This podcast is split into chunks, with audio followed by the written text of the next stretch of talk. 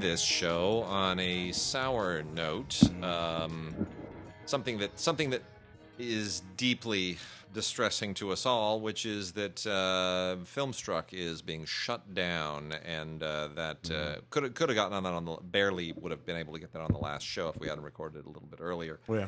So uh, yeah, this is about a week ago. Filmstruck shut down By Warner, of course. It's going to happen in November, and it's it's an it's the AT and T thing, right? AT and T Time Warner merging, and as always happens with these mergers, the uh, the new owner or new partner says uh, we got to see what we can cut, and so all those guys that are that are, that are you know born and bred in these in these MBA mindsets, they just start looking for things to cut, and they they've looked at all of the Warner digital initiatives, and they just aren't pulling their weight. It's not a matter of a lack of profitability, No. as you say. It's a No. matter of it's not profitable enough. enough. And in this case, you know, the, we have to remember the, and this is the, I've complained about this for years, as have other people. If you've ever read the book Bean, Bean Counters and Car Guys by Bob Lutz, who used to run GM, and I get it, you know, Bob Lutz was not the greatest CEO, but the argument he makes is at least I, I'm a car guy. I loved cars, and the guys who built the car companies, like the people who built the movie studios,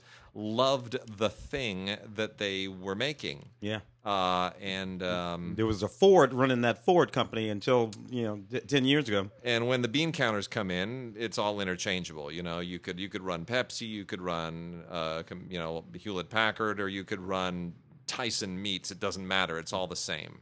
And they come into the movie business and they they see something like Filmstruck, and they they don't realize that there are a lot of people attached to this, and uh, they are attached to it because they love it. Whether they're on the on the Filmstruck management and curation end or on the consumer end, they love it, and it's not losing money. So why why do this to us? Because you have a library. You were saying before the show, all those movies are now just going to sit there Yeah. and being and no one's doing anything with them in an air So- conditioned vault. It, it, I think it seems to them like they're not in the movie business because you know they're not making movies. These are movies that already exist. They're old movies. Uh, I think they do the very sort of obvious thing of um, looking at uh, the youthful audience and saying, you know, the youth are not going to want to see these movies, uh, and I and I think they simply see them as dead weight. Yeah, they're wrong. They're they're incredibly Yeah. wrong, and uh, it's free content for crying out loud. It's been paid for, and it's paid for itself many times over. So you're, you know, I, I get it. You want to make new stuff and always be on the cutting edge, but at a certain point. You get to a place where there's so much content on Netflix and, and Hulu and these other services now that people can't find it all. Yeah. Uh, it's easy to find things that are curated for you on a site where everything is the cream of the crop. Yep.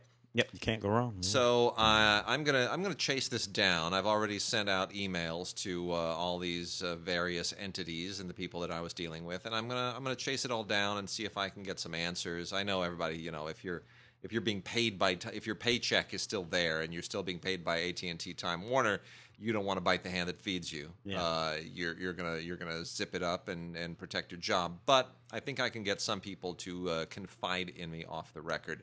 So I'm going to see what I can do and uh, get as much information as I can. Obviously, our hope is that they uh, that something when the when the Time Warner, AOL, AT and T, whatever else you want to plug into that corporate name, when they finally launch their streaming service, which apparently now will come after the Disney service and before the Apple service. Uh, there will be uh, hopefully a place where you can access all of this. It's Yeah. all there. It's digitized. It's ready to stream. It's sitting on hard drives. Uh, the pipes are there. The access is there. The the people to curate it are there. I, I can't imagine why they wouldn't make that a part of it. But the thing is, now you've cut everybody loose. You know the, that audience isn't being transitioned over as it was with the Warner uh, the the Warner Archive audience when they folded that into Filmstruck. Now you're cutting these people loose, and if you want them to come back to the service, you got to go scrape them back together uh, all over again. And I'm sure that's as simple as just going down the Filmstruck subscriber list and sending us all an email. But still, you gotta you gotta win me back. Yeah, well, you know, I, it's um, it's a it's a vexing sort of it's it's just puzzling you know you you look at this and you're like what what the heck is going on but then again the same thing happened uh, to the studios 10 years ago they, Yeah. they all started to go away all of those sort of like little mid-range um, it was in 2000, 2005 and 6 we lost fine line we lost uh, warner R independent we Oh, yeah, lost Uh, picture house we Yeah. lost all- roadshow and now it's- yeah. yeah. all of they, they they all went away paramount classics Yeah. miramax they all went away in about two two and a half years except for fox searchlight focus and uh, sony classics Yeah. And And, and they and they sort of concentrated on comedies, but all those other ones that made those sort of mid-range uh, dramatic films. yeah Uh, eh, but you, but you, you know what? Those films, in terms of all profitable, all those movies made money, yeah but they don't make the kind of profits that the Marvel movies make. And they pointed everything at that. Uh, bringing all of that, the DC universe, the Marvel universe, uh, uh, the, the, uh, uh, uh, up- at Universal, the, mon- the the universe of monsters, Yeah. which turned out to be a mess. Um, uh, and uh, you know, uh, there's And a the- certain kind of filmmaking that simply has migrated to streaming services. And it's important that we understand something, which frankly Peter Guber tried to make us understand when he was my professor a million years ago at UCLA, because he kind of saw it coming. Uh, emphasizing that you're you're not in the movie business. Mm. You're you're in the movie and the soundtrack and the game and the tie-in business, and it all wraps together. And Yeah. that was not something that you want to hear when you're an aspiring film student. You don't Yeah. want to think about that. But i in a sense, uh, Marvel movies and look, we have you know we have uh, I have a five year old daughter, and we go to Disneyland on a regular basis uh, with our our passes, uh, and um, the the you know they have a bugs a bugs world was the part of California Adventure where you had all these toddler oriented rides and attractions based on a bug's life. Mm-hmm. Well, a bug's life is a generation old now. Anyone who grew up on a bug's life is probably not into a bug's life right now. They're taking their toddlers there, and those toddlers have no connection to the movie. right. So they've they killed off that part of the park, and it's being turned into a Marvel area now. Now they already took the the the Tower of Terror away from the Twilight Zone theme and turned that into a Guardians of the Galaxy thing. So now that's going to bleed over in all this other Marvel theme stuff. And I am reminded every time we walk past that under construction area and the new Star Wars land, which opens up next year, that they are not making Star Wars and Marvel movies because they love the movies. They're making them because they drive all these other aspects of the business. It, it, it's a bizarre thing, though, because you and I both know that at Disneyland, Disney World, which is where I used to go, you being from the Midwest, you, yeah. Um, uh, a you you more or less have the same sort of experience, and, Yeah. and Mickey and and, and, all Sure, this kind of yeah. stuff, and, and this lasted for how many generations? I mean, you know, uh, yeah, yeah, six, seven, eight generations, Sure. from uh, from from conception.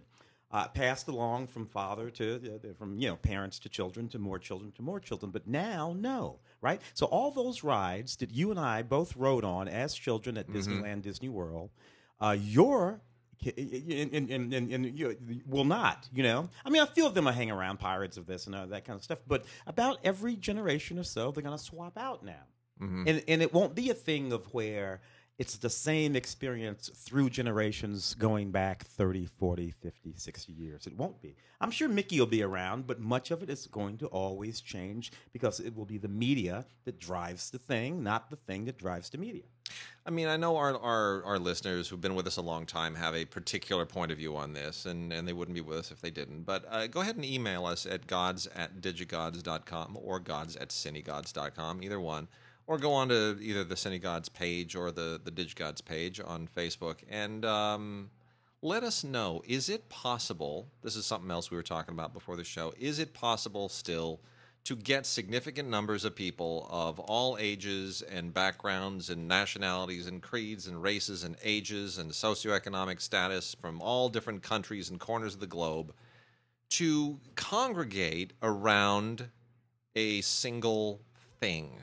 Is it possible to get all these people to find meaning and satisfaction and um, eh, entertainment in their lives with the same product, the same song, the same movie, the same TV show, the same book, the same something? Is or or are we now such a fragmented, digitally compartmentalized society that uh, that everybody goes somewhere else. Everybody finds their own little little corner of the globe and uh, and just sequesters themselves and and says to hell with everybody else because Well, that's not know, good. uh, In the movies, I, this is going to be difficult. Um, look, the- the- we we still have a World Cup. We still have True. A, um, That's true. Uh, the Olympics every four or Yeah. less than four now because they, they split them you know. So yeah, yeah, all right. That stuff is still floating around out there. I, I suppose in the West, uh, the United States anyway, the world uh, the World Series is going on right now. I don't give a damn about it, but there are a lot of people who do. Sure. Same thing with that Super Bowl. NBA Uh, championship. Yes, yeah, stuff like that. So you you'll have these, but with with cinema, this kind of entertainment, Yeah. where it streams and television and this, that, and the other thing. No, I don't think so. You're not going to get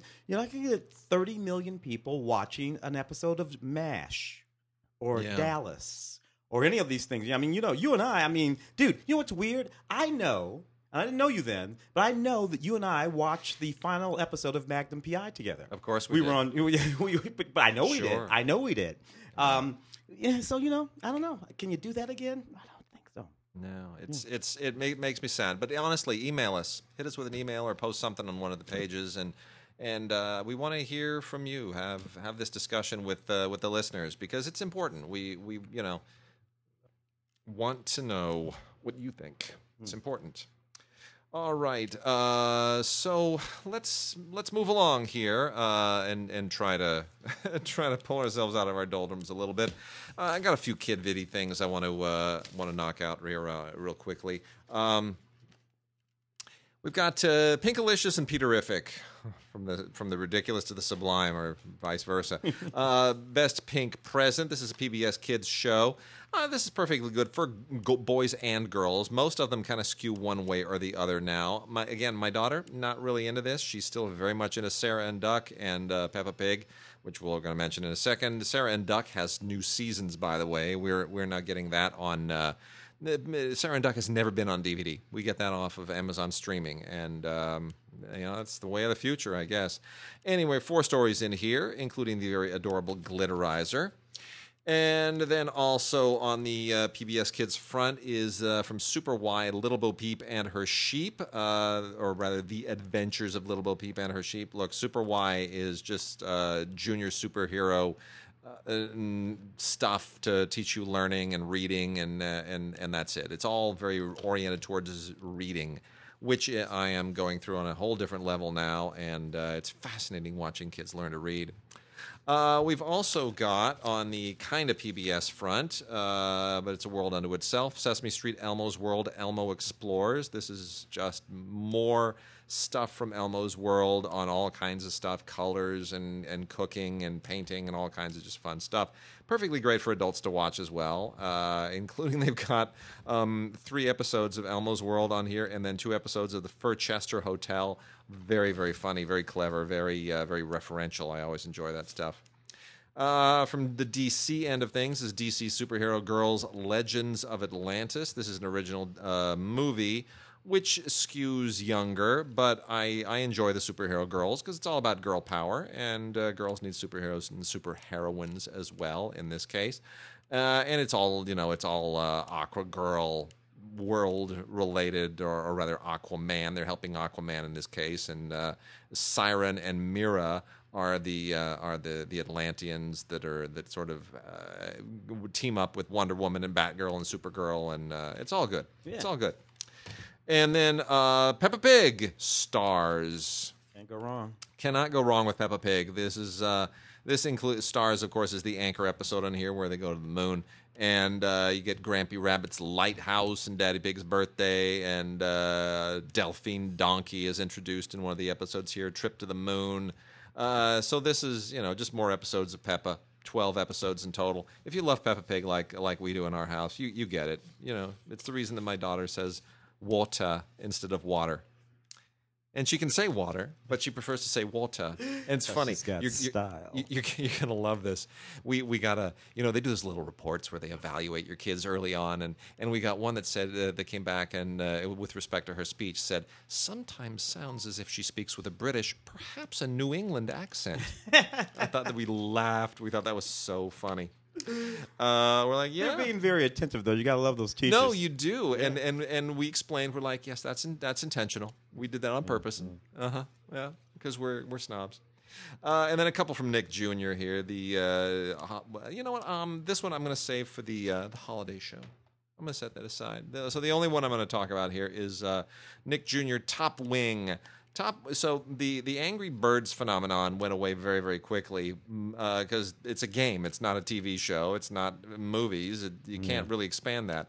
But but oh look what's on Comet behind you. It's Mad Max. Oh, fantastic!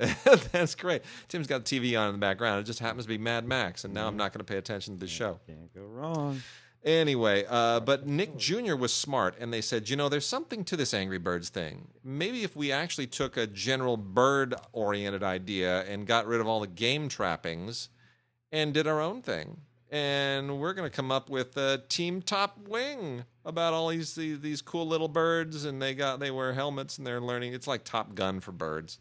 Uh, and uh, you know it's all about learning. So you use that like Super Why does for reading. You use this to kind of teach kids about all kinds of other things and you know safety and, and whatnot. So um, it's really really quite good. Uh, it's very very clever, very very clever. I give them all the credit in the world.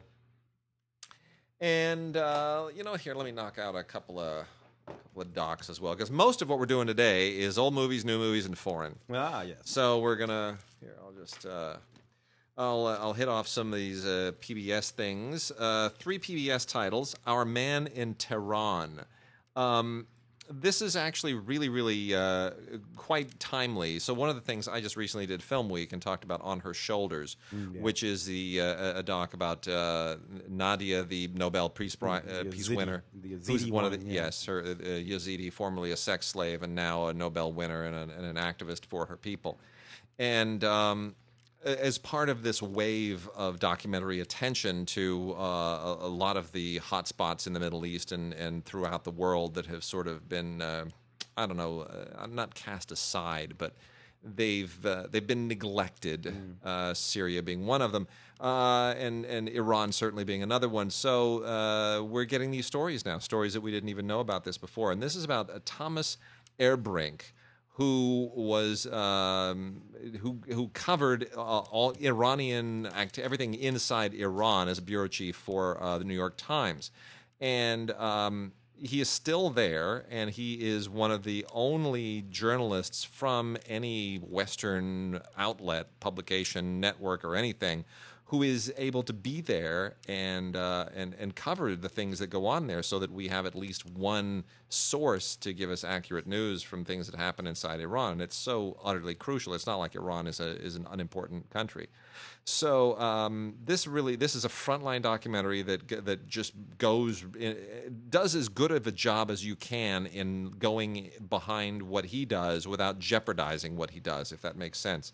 Uh, so anyway, it is. Um, it's it's pretty darn interesting, and if you consider the geopolitical challenges in in doing this, Frontline once again outdoes themselves. Uh, we have uh, Art in the 21st Century season nine, also from PBS, which is uh, a globe-trotting series that looks at uh, creativity as it exists in the world today. This thing has won uh, Peabody awards and continues to be really, really interesting. In this particular uh, season, we go to Berlin, Johannesburg, and San Francisco and find all kinds of really fascinating artists and interesting ways in which they express themselves culturally and individually. It's really, really good. Uh, another very timely frontline. I don't know how they pump these things out so quickly, uh, just right on the backs of uh, of the news. But separated children at the border the uh, the whole uh, border thing that happened not too many months ago and uh, may wind up happening again, depending. Uh, but anyway, this is uh, this personalizes a lot of the stuff of the families that were were there, and it, it gets into the policy behind it, it gets into the people, the border patrol agents, the the all of the different uh, colliding and conflicting cross purposes that are part of uh, immigration and border policy in the United States. Very, very interesting, and it, uh, it it asks difficult questions of everyone on all sides. A lovely documentary from Zeitgeist via Kino Lorber is Love Cecil. Uh, the life of legendary photographer Cecil Beaton. This is from uh, Lisa. Love that doc. It's so good, isn't it? I mean, well, he he was a character. oh, such well, y- it wouldn't be wouldn't be an interesting doc if it Yeah. if he wasn't. Yeah, yeah. And you was know, not liked by a lot of people. Yeah, and, and for good and for good reason, know, frankly. he was, an, he was an ass, yeah, uh, for good reason. But, but uh, a brilliant, uh, you know, uh, absolutely brilliant designer and So, everything else. Yeah. Lisa Immordino Vreeland, who previously did the documentary on uh, Diana Vreeland, um is does the, is, is the the genius behind this documentary, which is an absolutely wonderful uh, look narrated by Rupert Everett at why he was so influential and so dynamic, and why he was so damn disliked. Um, get some great deleted scenes here as well. But I mean, people interviewed here who give all kinds of fascinating background insi- uh, and inside information.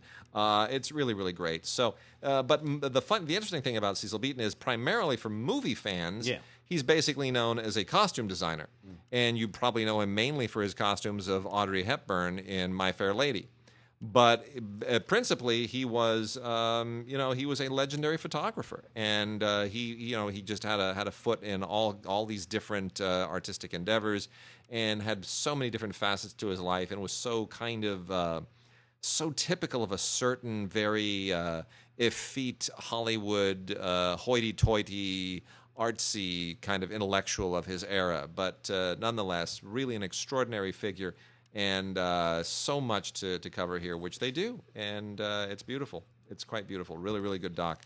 And then lastly is Master. There are a million movies out there called Master, so uh, this is the one. Uh, it's a documentary from Cinema Libre, and the subject is Master Zhou Ting Jue. That's Z H O U T I N G J U E. Um, Master Master uh, Zhou Tingjue is a healer who specializes in the art of qigong, which is related to kung fu and tai chi.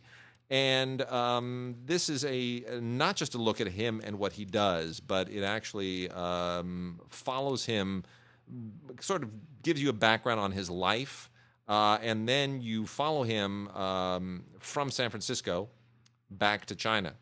And uh, it is a it's you know where he sort of reconnects with his his his past, and uh, it's it's it's quite moving and very interesting, and has a a lot of little sidebars and uh, and subplots that you would not necessarily expect. It's really one of the more interesting cinema libre films I've seen in a very very long time. So, uh, bravo to them, and it has uh, three interesting deleted scenes that I don't think they should have deleted. So, there's that. Wow, wow, wow. All right, Tim. Uh, music. Uh, well, yeah, since we've got a couple a couple of these uh, docs here, we might as well take a look at them. Uh, the first is Melanie live at the Meltdown Festival 2007 uh, in the UK. It had been it had not been since 1987. Yep. uh, was the last time that Melanie uh, performed in the UK. She's, she's of course the um, the uh, folk singer. Uh, going back to the late '60s, they called her the sort of female Bob Dylan of the Yeah. day. She was uh, um, uh, uh, outlandish and um, uh, radical and wonderful. Uh, known for uh, that beautiful guitar playing and some wonderful, wonderful songs. Um, and this is a really wonderful 2007, uh, recorded in 2007 of her uh, at, at, at Glastonbury. Uh, poetic songwriting. You have to just, you know, if you love the music of, of Melanie, well, then you, you're going to want to add this to your collection of her performances. Uh, not a whole lot else on this DVD, but then again, Melanie's performance, so you know, you don't need a whole lot more else. The 40th anniversary special edition of Yessongs.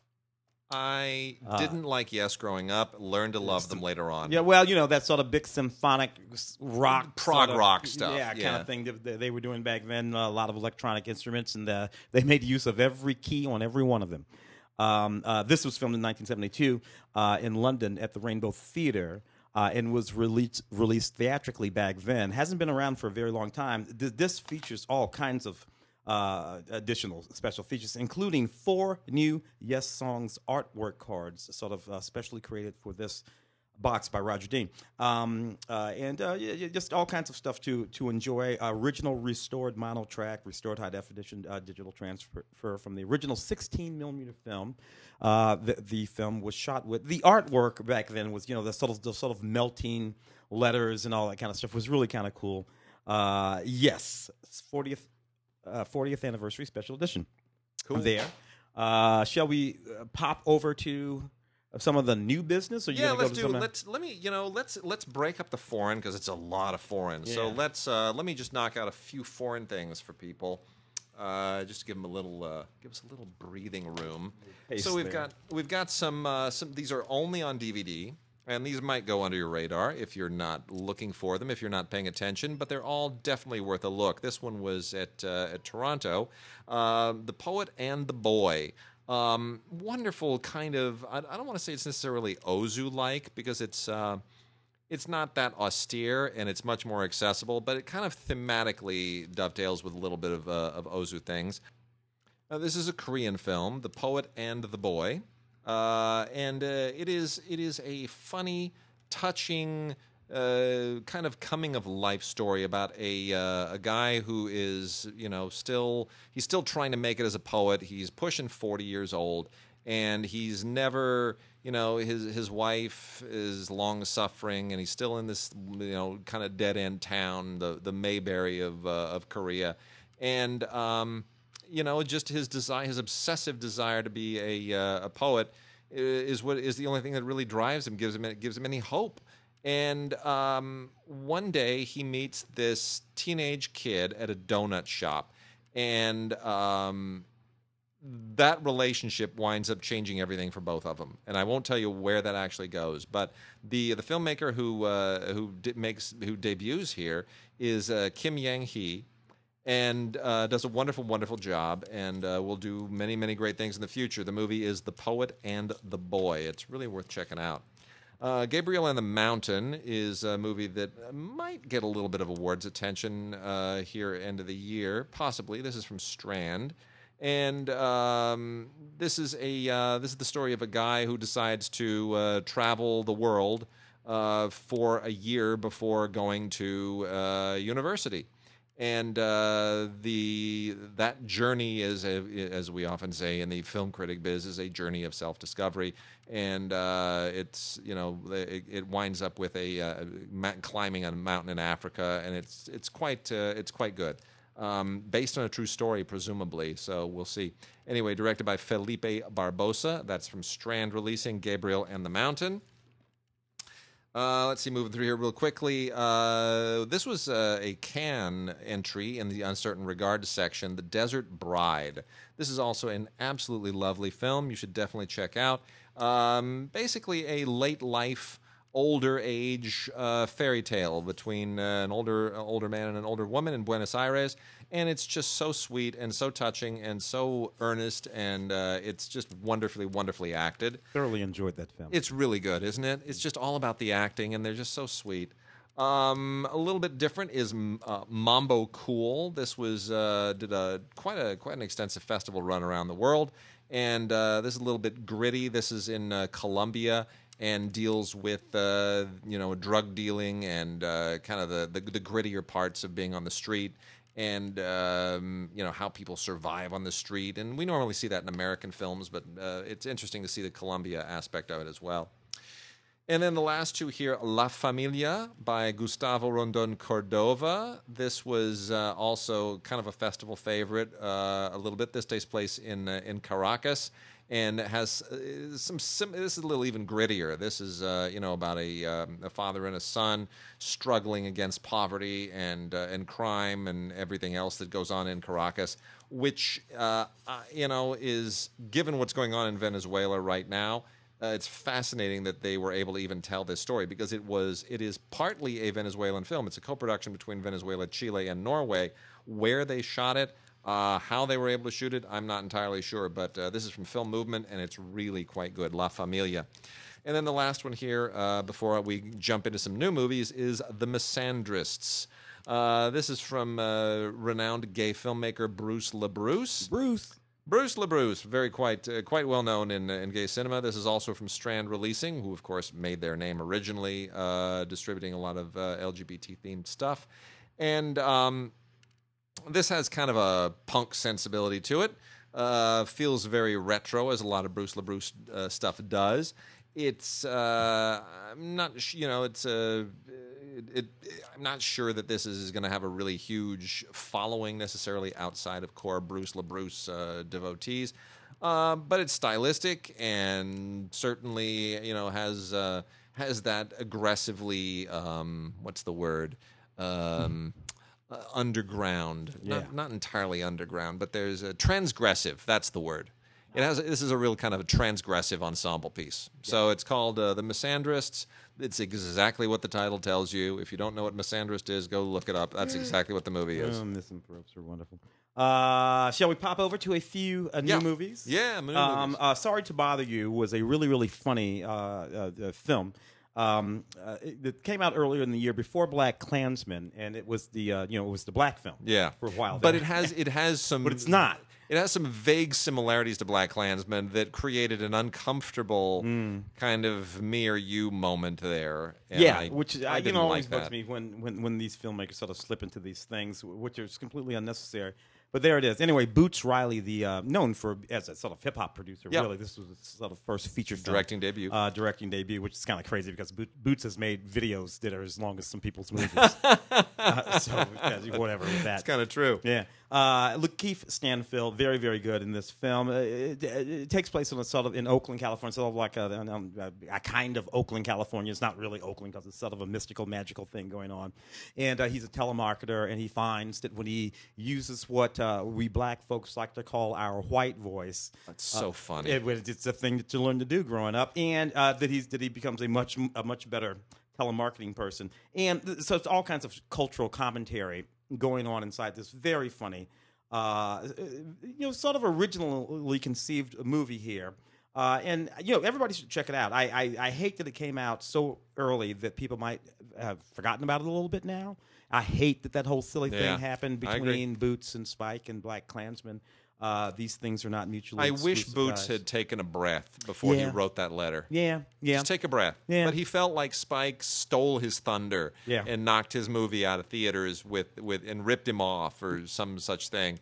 And look, I, look, a guy who uses his white voice versus a detective who uses a white detective Yeah. to, you know, I, I, I get it. There's like kind of some sort some sort of shared These are these are But these are totally different Yeah. things. And, and, and and by the way, uh, uh, the black folks can go see both of these movies. White- everybody white can people go see can both go of see both of them. Everybody just- can see both can of them. both of the movies. It's okay, guys. It's just, you know, just relax. It's Anyway. not like it's not like anyone is sitting there going, "Oh man, Ah. why did they pass that law that forces me to only see one of these two movies?" I can only see one of the two No. black folk movies. That's so silly and, and, and, and a bit of a shame. Blu-ray uh, special features. Um, you know, uh, a commentary track with Boots and a look what looks like a little documentary film about the making of this movie. It's rated R, by the way, uh, and it's really really funny. That's the thing about this movie. And Black's Klansmen. Mostly they're funny.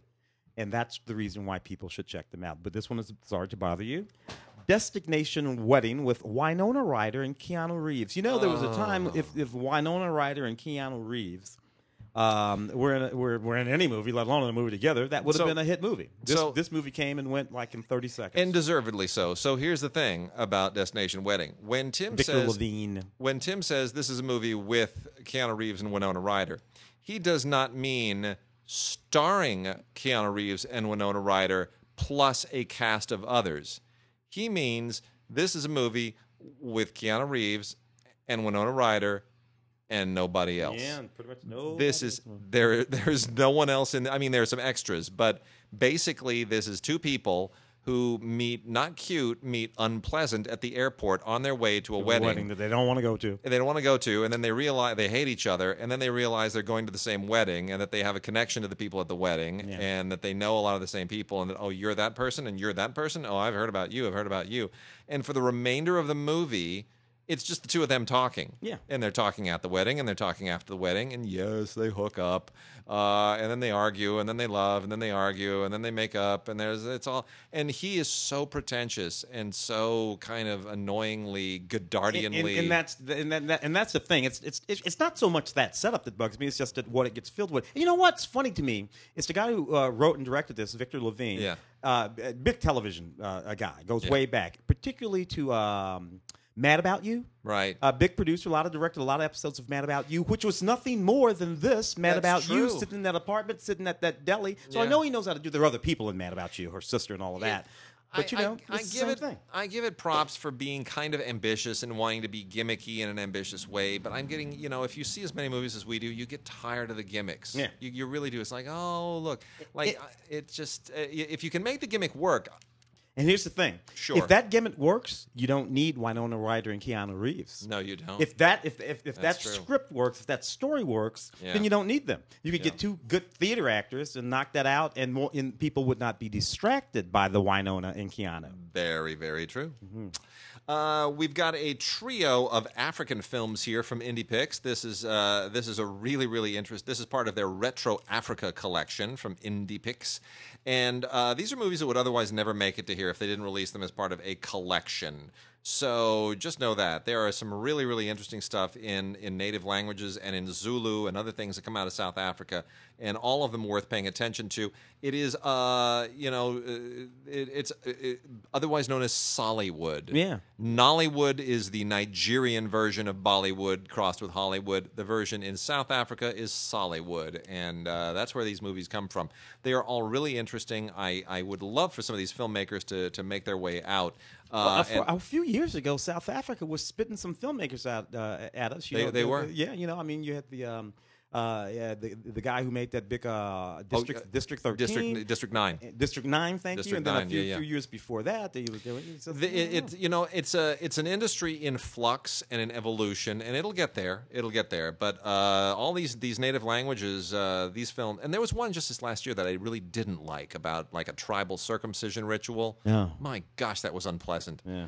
Um, but anyway, uh, these are all really good. So one is uh, one's called Fishy Stones, uh, which is kind of a kind of a you know a a, a, a, a movie about a petty crook. Uh, Gone Crazy, which is um, a little bit more elaborate and not quite as well done. It's dealing with a you know kind of a kind of uh, like a bombing scenario. And uh, then the best one of the three is Umbango, which is a, a neo Western, like a South African Western that takes place uh, in kind of a, a frontier environment. And it's. Uh, I guess the only way to call it is like it's it's not I wouldn't call it like a spaghetti western whatever the equivalent of spaghetti is in South Africa that's kind of what this is it's a it's a, it's really quite interesting and very clever and uh, deals with a couple of guys who are um, who who've been uh wrongly accused of a murder and uh, and have to fight back on the equivalent of the the revengeful land baron guy. It you know it's taking a lot of Western tropes and converting them into uh, South African equivalents, and it's really very interesting and very clever and very well done. And uh, you know the fact that this was done in, in uh, 1985 under apartheid makes it even more interesting. Umbango. So that's Umbango, Fishy Stones, and Gone Crazy, all from IndiePix, all part of the Retro Africa collection, and that's Africa with a K, as in Africa. Africa. Af- Tsotsi, I remember that. About Yeah, yeah, 2005. Tsotsi It was a too. Big, big Academy Award Tremendous. nomination. Uh, Yep. Uh, Olga Kurylenko stars in Mara, which is from the people who do the Paranormal Activity movies and the Insidious movies and all that kind of stuff. This is Yep. actually a pretty good little uh, thriller. Um, um, uh, a woman is uh, is killed in her sleep. There's only one witness. The woman's eight-year-old daughter, Olga, uh, is the detective who goes to interview the daughter and try to figure out uh, what's going on. And what we do uh, is we work ourselves into a sort of like a little horror thriller about this ancient spirit that comes and kills people in their sleep. Um, uh, that she has to sort of figure out. It's really, a, you know, just a nice little horror movie. Uh, the kind of thing you throw in uh, around and about Halloween time. Yeah. you know, and uh, and get yourself a little scared. A lot, a lot of fun. Uh, there is one special feature, a featurette about the making of the film Nice. uh, on the box there. God knows where I am. This is a disturbing little movie. Um, uh, about this woman who's found dead in a uh, in a farmhouse. Um, uh, she she basically starves and and, and freezes to death. Uh, and uh, she's found with her diary next to her, uh, and she's been writing in this diary over the course of about four or five months, while she's more or less losing her mind. Uh, and, and, and, and but but the, the film is really about how folks fall uh, uh, through the cracks of society. This was a successful woman, a school teacher. Uh, she had a family, uh, but a, a- few bad circumstances twist and turn this way and that. And b- before she knew it, she was homeless. And before she knew it, she, uh, she was completely abandoned by pretty much all of society, and there was nothing there to help her. And she found herself in this sort of abandoned farmhouse with nothing but apples and rainwater and Ooh. and winter approaching. And it's really, really, really very, very, very sad. And while not a true story, uh, does point to the kind of things that happen in society occasionally. Uh, uh, quite a moving film, actually. Quite a moving film. Uh, God knows where I am. Uh, we've got uh, three interesting films here from Facets. One from the great uh, Yugoslavian doesn't even that country doesn't even exist anymore. Yugoslavia. Yeah, yeah. It's now like four or five other countries. But the great Yugoslavian filmmaker Dusan Makavejev, or Makavejev, however you want to pronounce it. Uh, and it is called Gorilla Bathes at Noon. Uh, this is why we get facets because they're able to dig up stuff that mm, it, it slips through the cracks with everyone else, including Criterion. And this is basically a um, uh, a screwball comedy, kind of uh, you know Eastern European style. Um, the uh, this is in it, it, this is all in English, German, and Russian. He's a Yugoslavian filmmaker, but this is in English, uh, German, and Russian, and uh, it's the the wildest, weirdest. You know, let let's just say um, it's not it's not your it's not American style screwball comedy. This is you know World War this is World War II Russian screwball comedy, and it is so and it deals with the um, it deals with issues surrounding um, uh, prospective reunification of East and West Germany. Now the uh, this was made in 1993, right after the um, uh, the wall had fallen. So you're you're literally in the middle of it, and you're you're you're completely immersed in the moment. So it's very much about um, it's not looking backward; it's looking at the world around them at the time, and it is. Uh, it's really it's quite a thing. So, uh, G- Gorilla Bathes at Noon. It is every bit as weird and, and strange and wonderful and compelling as its title. Uh, the other two here, equally interesting Rodrigo D. No Future by Victor Gaviria, which is a uh, Colombian film made in 1990. Uh, that uh, uses mostly non actors and tells a very kind of gritty, street neorealist story of uh, of delinquency and uh, you know this kid who wants to wants to be a punk rocker, but you know they, they're just too immersed in crime and drugs and and just getting by every every day to be able to to make it real and it's about dreams and it's about you know living in a war zone as your daily life and it's uh, it's it's quite a quite a powerful film done in that really gritty neo-realistic uh, kind of uh, Dardenne brothers style yeah. it's really quite good and then the last one here from Facets is the magnificent The Skeleton of Mrs. Morales uh, by Rogelio A. Gonzalez. Uh, this is a Mexican film from 1960, uh, a period when there was a lot of experimentation going on, and this is a very, very, very dark comedy um, adapted from a short story by uh, Luis Alcoriza, who uh, the story was written by Arthur Machen. Uh, it's called the Islington Mystery. It's not a Mexican story, but it was Luis Alcoriza who worked often with Luis Buñuel who adapted it, and uh, for Rogelio Gonzalez. And um, it's uh, it's kind of a um, it's a it's a it's an interesting allegory that centers around a guy who does taxidermy uh, and uh, has a particularly unpleasant wife. And uh, it, it, it apparently it's meant to be a bit of a satire. I don't really understand the genre that it's satirizing, so I look at it as just a very very dark comedy of uh, of 1960s Mexican manners, and it is very very good. It is called The Skeleton of Mrs. Morales from Facets. The Scorpion King, Book of Souls. The the My Scorpion gosh, King is this movie. still going? It's not the first one, uh, uh, which of course w- w- was itself a spinoff from the Mummy movies. Yeah. Uh, the, the the Scorpion King. Uh, Not making any more mummy movies. Oh uh, no, they quit. still doing- doing They kept they kept King. doing these. First one was uh, the Rock, back when they still called him Yeah. the Rock, back in 2002. Anyway, uh, here we are, 16 years later. The Rock ain't in it no more, uh, and you're not going to know who any of these people are. but it doesn't make any difference because they keep making these movies, uh, and they, and you know what? They're they're pretty big and they're they're kind of expensive and they're all they're all you know they're, they're no worse than the original Scorpion King, which was not particularly good. Um, as a matter of fact, of those mummy movies, only the first one was any good.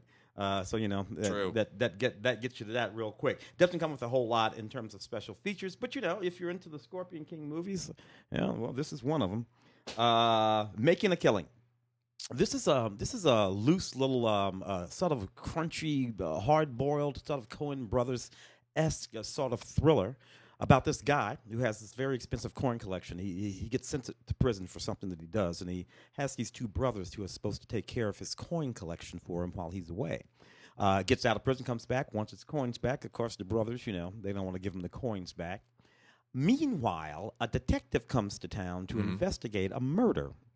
First murder in this town in over 30 years, played by Michael Jai White. What's interesting about this, it's all based on a true story. This is a movie, but it's all loosely based on an actual true story. And it plays pretty gritty and pretty sharp. These guys, you know, uh, it's like I said, very Coen Brothers esque, very blood simple. You know, oh, young, young Coen Brothers is what's going on here. Michael Jai White, uh, Sally Kirkland, and the great Christopher Lloyd star. Uh, interesting movie here called, uh, this is from Film Movement, uh, a German film called uh, Egon Schiele, Death and the Maiden. Uh, not to be confused with the Roman Polanski Death in the Maiden, which uh, was also quite good, actually. Uh, this deals specifically with the, uh, the painter, Egon Schiele, of the famous Death in the Maiden painting. And the uh, the women who presumably inspired him were his muse, were the the source of what eventually drove him creatively to deliver that painting.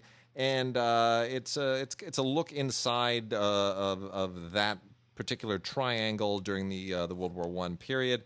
Um, German with the subtitles. This is uh, and actually it's an Austrian film. I should I should correct myself there. It's an Austrian finance film, but in German.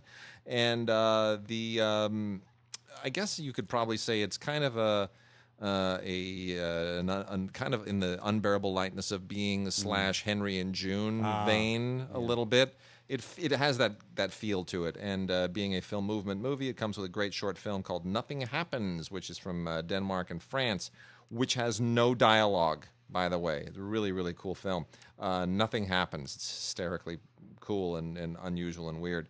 But uh, anyway, otherwise, highly recommended Egon Schiele, Death and the Maiden by Dieter Berner, uh, starring Noah Saavedra, Marissa Re- Rainier, and Valerie Pachner. I'm just half German and I can't pronounce these names. it's pathetic. Oh, that's funny. That's funny. That's funny. This is a neat little movie. I, I saw this movie, Breaking Brooklyn, with uh, Vondi Curtis Hall and Louis Gossett Jr. and these two and these two young men.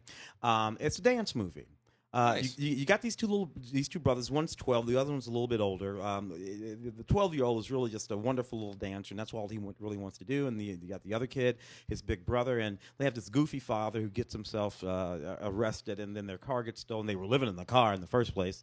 Uh, and now they're on the streets. These uh, these two young men, young boys, and they're taken in by their one of their teachers, Lou, Gossett Jr. Who you know just brings them into the home, and what we get is this really sweet and touching family film. Uh, uh, you know, just about these men uh, who look out and see these young people in distress and just decide to, to, to throw everything they got at them and to see if they can help them get through this time in their lives. And it's just the sweetest, uh, most lovely little movie you ever did want to see. And it's full of, you know me, and I love my dance movies. Yeah. Uh, and uh, and uh, and this is full of some fantastic dancing and hip hop music and, and graffiti and I don't know. It's it's kind of corny, I guess, but I like it anyway. I wish there were some special features on it, but there are not.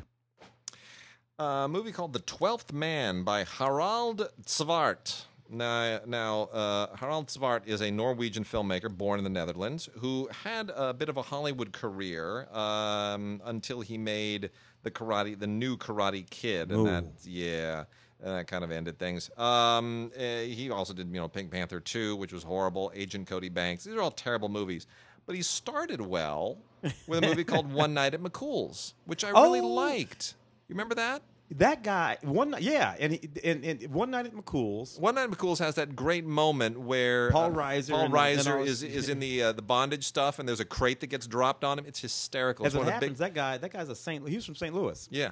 Uh, and uh, and he if, and he and he died rather strange. No, the guy who wrote it. Is The guy who wrote died. it. That's who The died. guy wrote it. Yeah. Well, anyway, Harald Zwart has gone back to Europe as they often do, and uh, he's made a really really cool little movie there called The Twelfth Man, which is uh, based on a true World War II story. Um, about a uh, kind of a well, it's it's like a it's a survival film basically about a, uh, a sabotage mission, an anti-Nazi sabotage mission, and the uh, the guys behind it who have to run through the Arctic, uh, running from the Gestapo. It's a really, really, really good movie, and and it makes me sad that Zwart had to leave Hollywood because they kept handing him bad movies to direct. Yeah. he goes back to Europe and gets to pick his own projects and makes a good one. Lesson to be learned: let him tell you what movie he wants to make. If he wanted to make this here. let him. Yeah. Don't hand him Pink Panther 2 and and friggin' Karate Kid and other nonsense. Just make the Twelfth Man here in English. It would have been would have been a good movie. You know, still a good movie, but it would have done better business. One Night at McCool's. Really neat little movie. Yeah. Um, Elizabeth Hurley and Elephant's Journey. This is a, again. I'm, I'm just into these lovely little sweet sort of family oriented films. Uh, I, which you know, I was going to say I don't know why, but I do know why because I'm corny. Uh, this is just this, this is just a wonderful little movie about about um, uh, a, a young man uh, who's trying to stop these elephant poachers. Uh, and he gets involved with uh, with uh, Elizabeth Hurley's character, and they go off, and it's just it's, you know, it's, and they're brave, and you know, he loses his parents ear- early on in the film, and it's just one of those movies that I, that I grew up watching years and years ago, and it's very very it's very sweet, and uh, the elephant is like a baby elephant mostly, and then it sort of grows up a bit. Anyway, neat little movie, and you will thoroughly love it. Watch it with your kids. Commentary with the writer director Richard Boddington is uh, on the is among the special features, along with an interview uh, with Elizabeth Hurley and an interview with the um, with elephant expert Dr. Richard Leakey of the Leakeys. Yay! The Leakeys, they're still Yeah. around, you know. Uh, they need to bring him over to the uh, Los Angeles Zoo. We got an elephant over at the Los Aren't they Angeles doing Zoo. a Aren't they doing a Leakey biopic with uh, Brad Pitt or Yep, something like yep, that? yep, yeah, yep, which will be yeah, fantastic. Yeah, I think, you I'm the looking whole forward to that. Clan. We have an elephant over at the uh, Los Angeles Zoo that's having some distress. They should bring him over there. to Let him For take a look at sure. that. You know, the, you know the one they've been talking about. You know, I, I still remember uh, in elementary school there was this guy Patrick was it Patrick Davis? I think his name was Patrick Davis. Pat, if you're out there, you're still the, one of the funniest people I've ever known. So uh, this must have been fourth grade, and the teacher's talking about uh, you know the famous archaeologist uh, Dr. Leakey, and Patrick, fourth grader, smart ass fourth grader, chimes in. Did he die of dehydration? How clever is Actually, that? pretty sharp for the That's fourth pretty grade. sharp. That's pretty sharp. Uh, So I still remember that, did he man. get I sent still to the remember that. principal's office? Uh, no, actually, okay. class Good- good laughed. teacher, good class fueled that just with nobody's business. Fueled that with laughter. So we got a couple of uh, we got some great uh, Cohen stuff in here. Uh, Tim's going to mention one in a second, one of the new ones, but there are a couple of classics. Uh, the official story, all new restoration. This was uh, an Academy Award winner for Best Foreign Language Film, and quite deservedly so. Uh, I've been waiting for this. They uh, they were originally thinking of maybe doing a commentary on this, so I, I, I, was alerted to this very early on. But instead, you wind up with an absolutely wonderful extended interview with Luis Puenzo on uh, the making of the film, which is just absolutely beautiful and terrific. So uh, very very exciting there, and. Um, uh, the film itself is just still one of the great uh, foreign language films of the past, you know, 30 years. This was the Oscar winner for 1985, uh, and it, it is just uh, it's such a such a beautiful. I mean, this was kind of the beginning of the Argentine New Wave, I Ah, yeah. guess. This is when the when Argentinian cinema really kind of started to explode. But it's just a it's a beautiful look at all of those ugly crevices of Argentine history that Yeah. you know um, the Argentinian films have been wrestling with for the last thirty years, and uh, and yeah. yeah, the dictatorships and and you know uh, what it means to be Argentinian. Yeah, I mean it's really good stuff. So uh, anyway, the official story, a new restoration from Cohen is absolute perfection, including that great four-part interview with Luis Puenzo, and then uh, the other one is the 70th anniversary 2K restoration of Jean Cocteau's Les Parents Terribles. Um, this is not your average Cocteau film. This is based on a play that Cocteau wrote. And Cocteau, of course, was a very famous playwright as well as being a great filmmaker. This is not like Beauty and the Beast and the other Cocteau films. It is not, uh, you know, uh, surrealistic, and it doesn't have all of those high cinematic flourishes. It's very much a filmed play, and it's a chamber piece, and it takes place essentially in two apartments. But um, it is it is a very very compelling collection of performances, and if you can kind of shift gears in your head and say, okay, I'm gonna we're going in. This is that Cocteau, not the other Cocteau. Uh, then you will have a really really good time with it. It's uh, you know uh, the, it's about overprotective parents and about fate and about the meaning of family and and and fidelity, and it's just really really a, a wonderful. Um, kind of a chamber dramedy with comedic edges is maybe the best way to, to describe it. But it is uh, Les Parents Terribles, uh, known here as The Storm Within. Um, but uh, it is it's a wonderful Jean Cocteau film, 70th anniversary 2K restoration from the classics of French cinema line of the Cohen Film Collection on Blu-ray. Also from Cohen, Rodin. This is just a wonderful uh, um, uh, movie, um, um, uh, and it's funny because if you're going to watch this movie, you really have to watch Camille Claudel. Yeah, you know, you have to with, watch with Depardieu as Rodin. Uh, because it's funny uh, from from from Rodin's point of view, she was crazy, but Yeah. from her point of view, he was crazy. That's right. and, and so you know, uh, Yeah. you know, which way do you want to go with that? Yeah. this is just visually striking.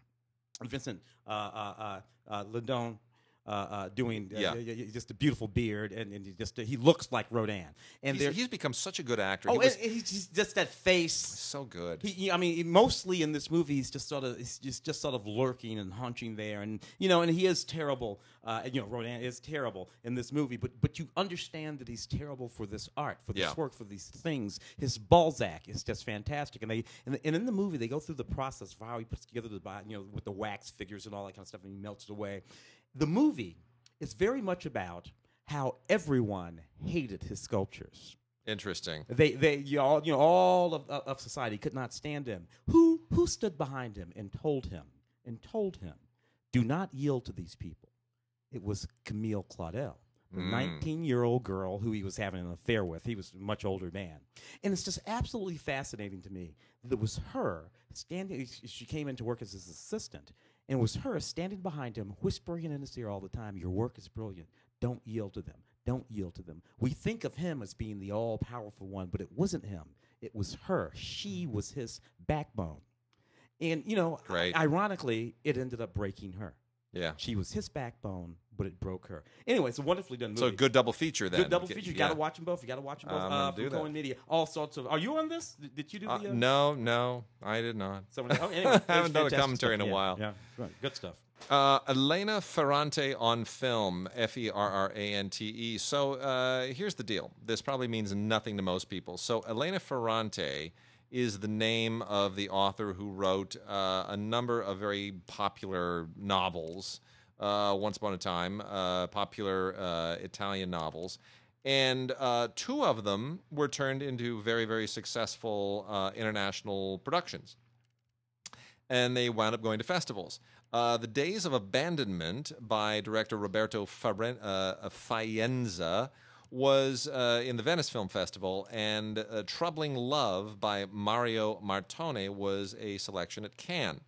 Now, the neither of these films independently would probably have been just cause to release here, but because they're able to tie them together as being based on novels, uh, very successful novels by the same novelist, the film movement was able to justify a really, really interesting uh, double disc Blu-ray. And uh, the stories are actually quite interesting. Days of Abandonment is about a woman whose husband is going to divorce her, and her life just goes into a complete tailspin. And Troubling Love is a little bit more of a kind of a mystery thriller about a uh, a woman who in uh, in Naples who has passed away under unusual circumstances, and her daughter comes there for the funeral to try to piece everything together and answer her questions. Um, examples of uh, a certain kind of Italian filmmaking that you could argue is.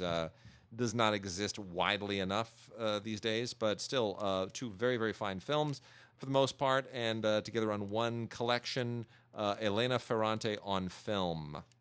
Uh, I'm looking at this film, The Last Warrior, and I'm and and and, uh, and and I'm getting it now. This is the Scythians. Yes. This was called the Scythians when I saw Oh, it. oh, that's interesting. Yeah. Okay. And it- so all right. So that that's what this, this is a pretty good movie. This this is this dude. This is a hack and They slash. changed. They ta changed the title They changed the title. Well, you know how many people know what a Scythian is. A Scythian is a warrior, by the way. Uh, just a, from from ancient yeah, Russia. Yeah, and and Yeah. Uh, and this this movie is about the, the last few of them left on the steppe, you know, Oh. out there, and, they, and they, they have to fight their way. They have to fight their way home. Uh, and it's a it's a real hack and slash, you know, broadswords and Yeah. shields and guys on horses and that kind of stuff. I mean, you know, these, these go. Way I love back. that. This was this was a pretty good movie um, uh, that I thoroughly enjoyed. But you got to be into hack and slash if, if you're going to dig something like this. But I'm into out. hack and I slash. wish I wish that there was something some special features on this. They should have, but they didn't do it. Anyway, uh, the Last Warrior is what it's called in English. So Joaquim Pedro de Andrade, uh, a a really significant Brazilian filmmaker uh, from the 60s and 70s, who was part of what was called the Cinema Novo movement, now gets the finally gets the curtain lifted on a lot of his very best films. Not terribly well known here. Um, but a really pioneering figure, especially as far as Brazilian and South American filmmaking is concerned. And Kino Classics has released his complete films in a three disc set just titled Joaquim Pedro de Andrade. Uh, three discs and uh, everything is here. I mean, his shorts and his features, and you know, it's uh, it, it's about eight or nine films total uh, features, and then just a ton of shorts. Uh, it's it's uh, I, I guess six features and then a ton of shorts. The stuff that I was able to watch here and really really was impressed by, and I don't know his work that well. The Priest and the Girl from 1965, really a beautiful beautiful movie, and uh, then The Conspirators from 1972. Uh, also, an incredibly beautiful movie, and one of his one of his shortest uh, at 79 minutes. Some very good shorts here too. Uh, Tropical Lane from 1977, uh, Brasilia Contradictions of a New City from 1967, and uh, Cinema Novo from 1967, which is a half hour kind of the, the the foundational film of the Cinema Novo movement. So really good stuff. All of them mastered in 2K, released in Blu-ray here in a great set. Joaquim Pedro de Andrade, really really great movie for uh, for fans of Brazilian cinema. Mm. For fans of uh, Israeli cinema, sort of uh, German Israeli cinema, in, in any case, The Cake Maker here. This is a wonderful 2017 movie that I thoroughly enjoyed. I believe it was the Israeli submission for the Academy Awards that year or the year before. Um, uh, it, basically, it's about this German baker who's having an affair with a man who dies in a car crash. Uh, the man's family is back in Israel. He goes, he travels to Israel. Uh, to take care of you know what, whatever business needs to be take, taken care of, and he finds uh, that the man had a wife and a child. So he was having an affair with this guy who has a wife and a child back in Israel. He sort of insinuates himself into the family uh, and goes to work at the little uh, uh, uh, coffee shop bakery uh, that the wife is running. He himself is a baker. He's not kosher, but he but the, everybody loves the cakes and the, it's a little it's a little bit about how the um, uh, religious community isn't doesn't really care for this not kosher German guy selling Okay. cake in the neighborhood. But it's also about that relationship and how he comes to know his lover's wife and his lover's child and uh, and uh, and and becomes a part of their family too. It really is a sweet and moving uh, uh, a little movie. Uh, about acceptance is what it's about. It's it's uh, you know it's, it's and it's one of those movies where the food uh, plays you know eat drink love all that kind of stuff where the food plays a very very pivotal role in the dynamic in which you uh, in the way in which you experience the film too. So uh, really neat. Certified fresh on the Rotten Tomatoes, and I'm going to certify it too. Cool. Uh, the last couple foreign language films here, both French. The Guardians. This is uh, from uh, Film Movement. Uh, no, this is. I'm sorry, not Film Movement. This is Music Box. Uh, Music Box releasing. Uh, the Guardians is a terrific movie with the wonderful Nathalie Baye, who continues to be absolutely amazing. It Takes place in 1915. Uh, uh, and while the men are off fighting at war, the women are holding down the farm. And this is a essentially a really powerful, moving melodrama that takes place on the farm, the home front. Uh, it's one of those movies that while the war is going, this is the war at home, right? We see we see that very very often. That sort of communicates the idea that uh, there is no there is no refuge from a war. Even if you're not on the front lines, you're still on the front lines. Yeah. Um, anyway, it's beautifully, beautifully made by Xavier Beauvois, who is just a tremendous stylist and uh, really just immerses you in the in the period and in the uh, you know you just feel the farm, you feel the soil, you feel the work, the sweat, the linens on their on their uh, on their of their clothing. It's just w- absolutely wonderfully realized. And um, I don't believe this was actually at uh, at Colcoa, and I'm very sad that it wasn't. But um, if it was, I missed it. Nonetheless, uh, The Guardians, a wonderful uh, Blu-ray from Music Box. And then this one was at Colcoa. This is from Kino Lorber. Uh, Custody by uh, Xavier Legrand. And uh, hey, look at that. That's uh, two Xaviers, both of them in a row. That doesn't happen very often. Uh, and this is a first time filmmaker, Xavier Legrand. Uh, Custody is. Uh, Basically, this is like, uh, well, let's see. It starts off like Kramer versus Kramer, and it ends like The Shining. That's the only way I can tell. I can I can describe this movie. Uh, this couple's getting a divorce. Film opens with a divorce settlement, and uh, you know the clearly the kid, the, the boy and his mom are terrified of dad, but dad is so sweet. He's so loving. I just want to be with my son. And that's when you're like, yeah, you're going to be out of your mind in about 85 minutes. and of course, you know, he's sweet for most of the film. And then just, it's like, it's madness at the end. But there's so much tension in this film.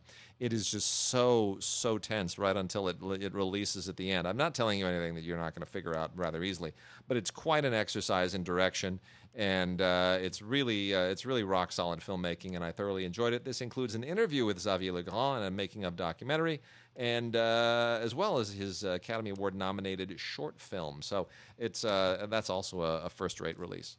Uh, the complete first season of Charmed. This is interesting in that the new version of Charmed uh, just premiered last week uh, the, television series about three witches sisters uh, who who have to. Uh, I'm, I'm fed up with witches because Suspiria's in. The oh yes, right I heard you guys talking about that oh, on the radio today. Done. Was that thing? The, the the original Charmed, believe it or not, 1998. Uh, uh, uh, with Alyssa Milano and blah blah blah and all those. and I got to tell you, I watched this series way back in 1998. Holly Marie Holly Marie Combs and yeah. and all like I watched this series back then. It was on for ten years. Yeah, and it was that's a lot amazing. Of fun. Ten years. Ten years. You know they don't do that anymore. I know. It's, it goes back to that thing we talked about at the top yeah. of the show. You know, yeah. dude, I watched Charmed in 1998. Me and a yeah. bunch of 12 year old girls. uh, uh, and and, and, uh, and, it was a it was a fun show that I rather enjoyed. It might have been like you know one of the early shows. Uh, there, there, was there was about this whole sort of woman's empowerment thing. The thing that I liked about Charmed is that the witches aren't bad; the witches are good. Uh, so there was no hating on witches in this show. Anyway, this is the complete first season restored in brilliant high definition, first time on Blu-ray. Um, I wish that there was more on here, maybe some, uh, yeah, I don't know, feature conversation sure. or something like that. But there's not. But if you like this series, give it a, give it a look. Uh, the Durrells in Corfu continues with a third season. This is a masterpiece series, a, a British uh, series that uh, continues to just enthrall people here. I'm much more a Downton Abbey person myself, but uh, you know, it's a they're they're on vacation in Greece and they're having a great old time, and then there's a little soapy stuff that goes on. It's not as earth shattering uh, or as compelling as a lot of other stuff on on Masterpiece, but that Greek backdrop is just so beautiful, and uh, it is it's in its third season for a good good reason.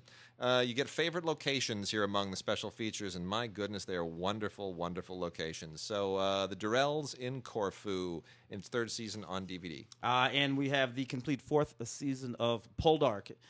this was um, always a fun series. Yeah, yeah. I mean, it was, it was a good show. Slightly historical in some ways um, uh, dashing. You know, the, the, Revolutionary War right. shenanigans, and yeah, and all, all of that's stuff. sort of playing out in this fourth season. All the the political stuff that's going on in the background, which I found most interesting about the show. Other than that, there's a lot of romance and. Uh, you know, people Jane Austen esque sort of, yeah, you know, yeah. sweeping off the feet and that kind of stuff. Includes a lot of behind the scenes bonus video stuff, uh, which is kind of interesting too if you're into the show. The complete fourth season.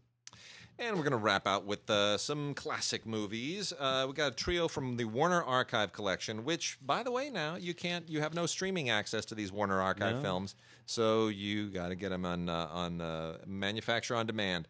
Uh, Looker was one of those uh, one of those Michael Crichton yeah. efforts that when he was still a filmmaker before he decided I'm just going to write novels and make more money when they when someone else makes my novels into movies. Yeah, which is eventually what happened. But Looker is actually kind of along with Coma and the uh, the Andromeda Strain and all the rest of those things that he was he was doing at the time uh, is is not bad actually. Uh, it's kind of timely, to be honest. The uh, it ties in with a lot of things that are going on now in the in the digital era you know the uh, the, the, whole the issues of of uh, celebrity and voyeurism and anyway looker is is is quite a quite it's cooler now than i think it even was at the time so well worth checking that out again. Albert finney and james coburn. Um, we've got queen of outer space with zsa zsa gabor which is just an absolute camp classic. Uh, there's no reason to actually divulge the plot here. Look it's a straight up wacky alien uh, low budget exploitation film from the area to, from the era written by Charles Beaumont who wrote all that Corman stuff and did a great job uh, and uh, you know Ben Hecht had a hand in this as well. And uh, you know it's just it's it the only reason you're seeing this is because Zsa Zsa Gabor plays an alien queen. There's no other reason to, there's no other reason to watch this.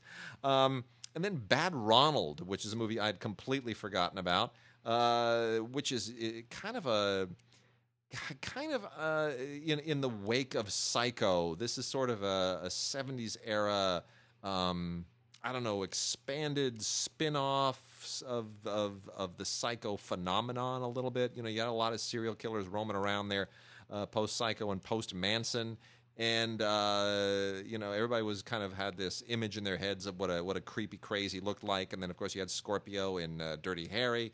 And so this is uh, this fits in with that that whole moment, and uh, it's it's a pretty chilling movie, and it still has a lot of power to shock. So um, you might want to give a look at uh, Bad Ronald, which is also from the Warner Archive collection. Uh, from the Band Brothers, Charles and Albert, Prehysteria. I remember this Oh, movie yeah. about 1992, 1993. Uh, you know, you know, right around the time uh, the original Jurassic Park, this and everything. What did the bands do? The bands would look out and they'd see what's going on out there in the zeitgeist uh, Yep. for movies, and then they would make a much less uh, good movie uh, featuring the same sort of dynamic. In this particular one, dinosaurs were happening. So what do they do? They find a little family. They find a kid. They give the kid some eggs. The eggs hatch and has some dinosaurs. Uh, you know, and um, there you go. You got yourself, you got yourself a, a, a, a movie. Uh, it's it's kind of fun. Austin O'Brien, who would the very same year being the last action hero. Uh, uh, that this movie came out, which is a much much bigger movie. Arnold Yeah. Schwarzenegger, F. Murray, everybody's in the movie. Big flop, big flop. Ironically, this movie was a bigger hit than the Last Action Hero. That's funny. That's funny to me. That's, That's crazy. It kills me. Um, so you know, uh, kind of neat. Lots of stuff in terms of special features on here. You got to, you know, if you're, in, in, you're into Charlie and Albert Band, you'll have some Yep. fun with these goofy movies. Can't go wrong.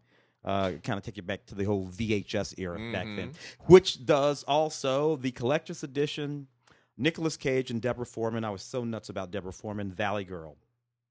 For the first time on Blu-ray, apparently. Yeah. From Shout Select. Yeah, So you know what's up with that? Seriously, first time on Blu-ray? I know, You right? it's, you know, this is Nick, Nick Cage back when he was he was still fantastic. This movie kind of holds up, you know. I, I mean, all that sort of Valley Girl speak, everything. It's very funny. Nick Cage when he was brooding and and uh, and, and and young and still had his own hair, and before he started going bananas. And you talked about him in the movie about two or three weeks ago with Bill Duke, and Yeah. and he just goes just off the Yeah. kind of off the res a little bit here too. if you think about Yes, it, he is. That the shades of that in Yeah, this, in, in- yeah. in, in this movie. Uh, uh, this is just packed full of all kinds of special features. If you if you like those these sort of you know '80s collector's edition movies, you'll enjoy Valley Girl. Yeah. And then I think the uh, the last two we've got this week, uh, a couple from the Arrow lines, one from uh, Arrow Video proper, the other from Arrow Academy. The Arrow Academy, they should both be Arrow Academy, frankly. But uh, the first one is uh, Distant Voices Still Lives from Terence Davies. This won the uh, Critics Prize at the 1988 Cannes Film Festival, and very deservedly so. Terence Davies, um, a very, you know, he was like James Ivory, except much more internal and introspective. Uh, Terence Davies made this uh, about his own childhood and family, his working class family upbringing during the 40s and 50s in Liverpool, and it's just poetry. It's pure poetry. It's just so visual and and uh, el- elegiac, elegiac, Yeah. elegaic. What's that word? that word. You're close enough. Yeah, thank you. Um, it's it's absolutely wonderful, and it has only increased its reputation over time. Tons of extras here, including a commentary by Davies that is just so beautiful and insightful, and um, stuff with the art director, and you know uh, some some BFI archives things from 1939, 41, and 42 that are that sort of show you how realistic the film is, how it absolutely is exactly what it represents. And then the other one from uh, from Arrow, you got to get this. I'm sorry, this Criterion. How did you let this slip away? Arrow, kudos to you for not letting it slip away. 12 freaking monkeys. Terry Gilliam's 12 Monkeys out in a Blu ray that is to die for, loaded and loaded with extras, uh, including um, the, uh, the Hamster Factor, the feature length making of documentary by Keith Fulton and Louis Pepe, who would go on to do Lost in La Mancha, Yeah. which is even better. But uh, look, 12 Monkeys, brilliant. One of the great Terry Gilliam films of all time. Uh, Brad Pitt, uh, Bruce Willis, uh, based on La yeah. That's right. And here's the thing the hamster factor is in is is practically as good as the movie. Yeah. And I remember you're the one who told me to see the hamster factor Yeah. because Uh. you said you got to watch the hamster factor because Chuck Roven, the producer, saves that film from Terry Gilliam Yeah. twice. Yeah. And you told me that. Yeah. You said, "Just wait, you'll see where." Yeah, yeah, yeah. And- really, it's very, very important. It shows what producers do. And it's so it is true. It is and and, and I wasn't going to watch it originally and this was years ago. You said, "No, watch it. You got to watch it." I'm like, "It's a making of doc, you know, you know like you got to watch it." I was like, "Okay." And sure enough, there are a couple of moments there where Chuck Roven just kind of taps Terry on the shoulder and says, No. No. You know, Quentin Tarantino has needed someone to do that for him for Yeah. 10 years now. Yep. Very true. Yeah. So with that, we are done this week, and uh, we will be back uh, next week, and uh, we'll have plenty of. Uh, well, we is I think next week may even be our holiday show. I have to, it, it, you know, we're we're doing this a number of weeks out, so stay tuned. Big holiday show coming up. If not uh, next week, then the week after.